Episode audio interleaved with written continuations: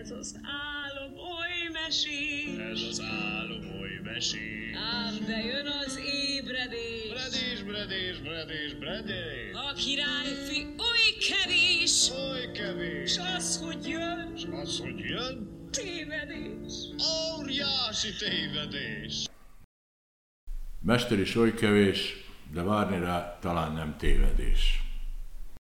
Nagyon fontos dolgok történnek az emberrel, amikor az olimpiai játékokat nézi. Amikor gyerekkorodban azt látod, hogy Rómában Magyarországnak hat, Jugoszláviának egy aranyérme van, akkor kezdesz valamit megérteni. Akkor látod négy évre rá, hogy Tokióban Magyarországnak tíz, Jugoszláviának két aranyérme van. Kezded látni, hogy hogy néz ki ez a világ.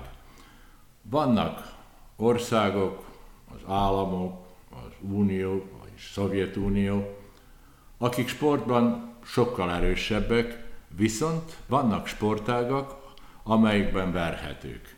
Tehát ezt úgy is lehetne mondani, hogy van a globális, ami erősebb, hogyha nézzük a sport összképét. De ebből nem következik, hogy minden sportágban ők a legerősebbek és verhetetlenek. És ez az összkép, amikor összeáll, akkor ez megmarad egy életre az emberbe.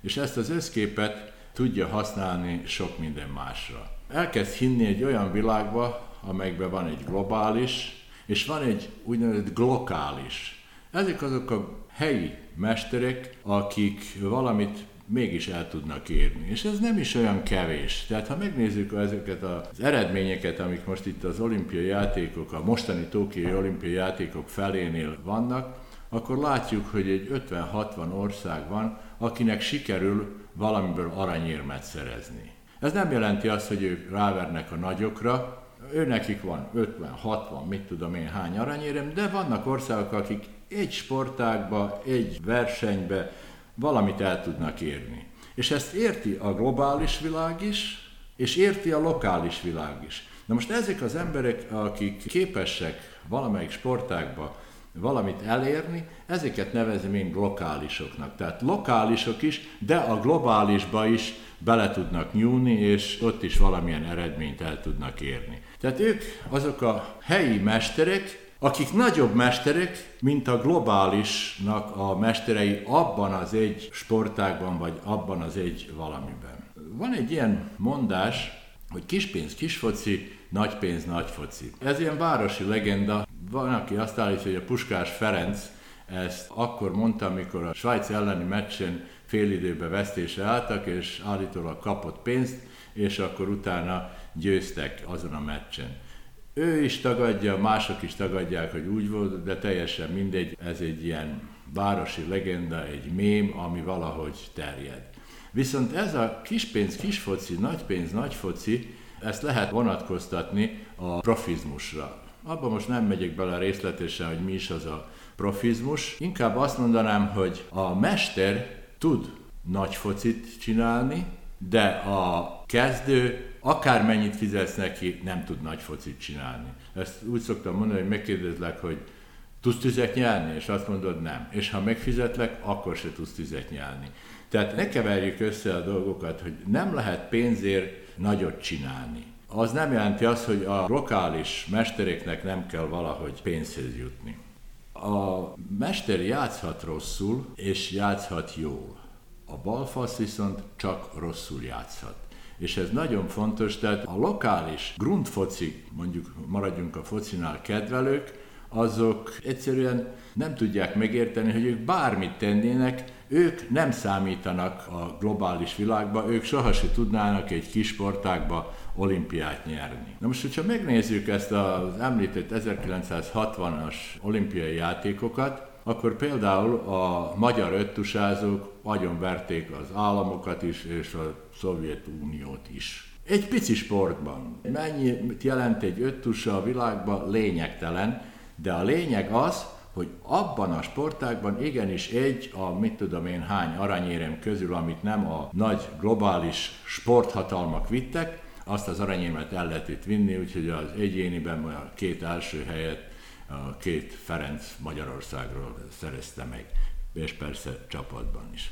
Hasonló dolog történt, amit most nem az olimpiához kötök, csak a sporthoz, egy másik sportba, ami viszont nem egy ilyen, szabad ilyet mondani, és nem akarom bántani az öttusázókat, és remélem meg se sértődnek, de a nagy sportok közé tartozik a kosárlabda. Jugoszláv válogatott 1970-ben azt hiszem, hogy 65-59-re, vagy olyas valamire, nem tudom pontosan az eredményt, megverte az Amerikai Egyesült Államokat a Jubjanai világbajnokságon. Ez már egy kicsit másképp csattant. Tehát egy pici országnak a csapata, azok a lokális játékosok, akkor egyikük se játszott az amerikai profiligába, azok a játékosok egyszerűen ki tudtak lépni, és meg tudták verni az Amerikát is, a Szovjetuniót is, és Brazíliát is. Most ez a két eset, tehát kicsit különbözik ez az öttus a római olimpiai játékokon, és a kosárlabda világbajnokság 1970-ben Jubjanába, de nagyjából ugyanaz történt, és ez az, amiért nagyon fontos volt kölök koromba nézni a római olimpiai játékokat és az első tokiói olimpiai játékokat, és innentől kezdve érted, hogy mi az a globális világ, ami meghatározza a sportot, és rengeteg aranyérmet szereznek egy olimpiai játékokon, de nem úgy néz ki a világ, hogy csak ők szerezhetnek aranyérmeket, hanem mindig vannak kisebb sportágak, néha nagyobb sportágakba is becsöppen egy helyi mester, aki nem oda tartozik, és megmutatja nekik, hogy látjátok, ebbe a sportágba ebbe az évbe, vagy ezekbe az évekbe én vagyok a mester, és kérem figyeljetek oda. Na most ezt, ha tovább visszük a műfajomra, akkor azt mondhatjuk, hogy igen, a felső oktatásba, ha megnézzük Amerikát, vagy valamilyen uniót, mindegy, akkor a felső oktatás az nagyon jól verhetetlen. Elég furcsa lenne azt mondani, hogy mi valahonnan innen a Balkán csücskéről majd ráverünk az amerikai vagy az unió felsőoktatására. Viszont, ha megértetted azt a világot az 1960-ban Rómából, amikor az öttusázok meg, akkor megértheted, hogy akár az is megtörténhet, hogy van egy kurzus, van egy iskola, amelyik ott és akkor abban a pillanatban jobb, mint az államoké, vagy mint az unióé. És ezt megpróbáltam, és meg is lehet csinálni.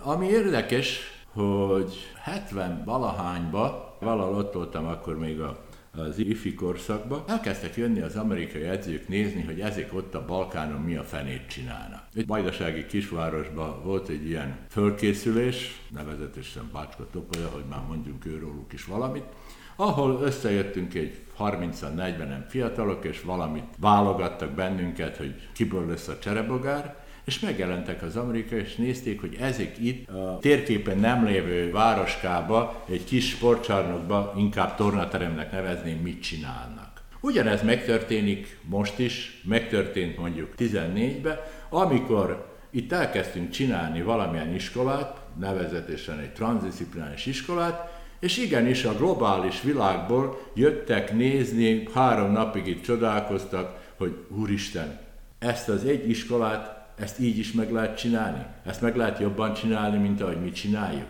Na ez az az a lokális. Ezzel nem mondom, hogy az egész Amerika erről fog szólni, nem, egy néhány ember, aki ezt látta, esetleg elmeséli a saját egyetemén, vagy a kávéházban, vagy egy konferencián, mit látott itt, de nekünk nincs mitől félnünk. Mi láthatjuk, hogy ha valamit mesterszinten csinálunk, akkor azt meg tudjuk itt is csinálni, és nem kell mindenén oda rohanni.